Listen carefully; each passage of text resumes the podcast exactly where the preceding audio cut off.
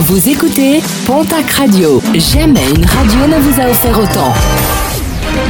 L'information locale à 9h, c'est sur Pontac Radio. Bonjour Jean-Marc Courage Sénac. Bonjour à toutes et à tous. Nouvelle action des salariés de l'ADAPI dans les Hautes-Pyrénées. Un appel à la grève lancé par l'intersyndicale CFDT Santé Sociaux, CGT et Sud. Le conflit porte sur la suppression des congés trimestriels extra-conventionnels et des usages. Également en jeu la dégradation des conditions de travail. Un appel à la vigilance lancé par la préfecture des Hautes-Pyrénées concernant les écobuages. Plusieurs sont actuellement en cours sur les sommets.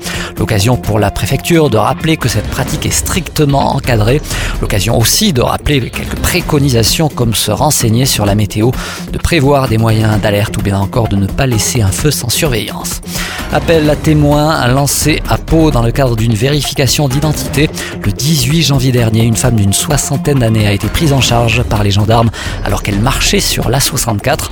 Malgré les nombreuses investigations menées à ce jour, son identité ainsi que son adresse n'ont pu être confirmées.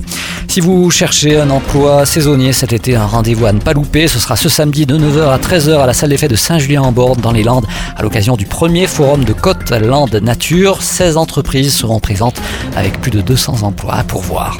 Un mot de sport et de basket, de basket féminin avec le match retour des huitièmes de finale de l'Eurocoupe féminine.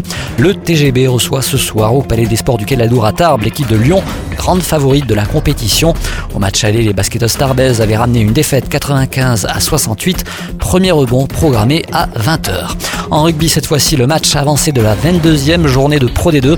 L'aviron bayonnais, actuel leader au championnat, reçoit l'équipe de Béziers, 5e. Coup d'envoi de la rencontre à 20h45.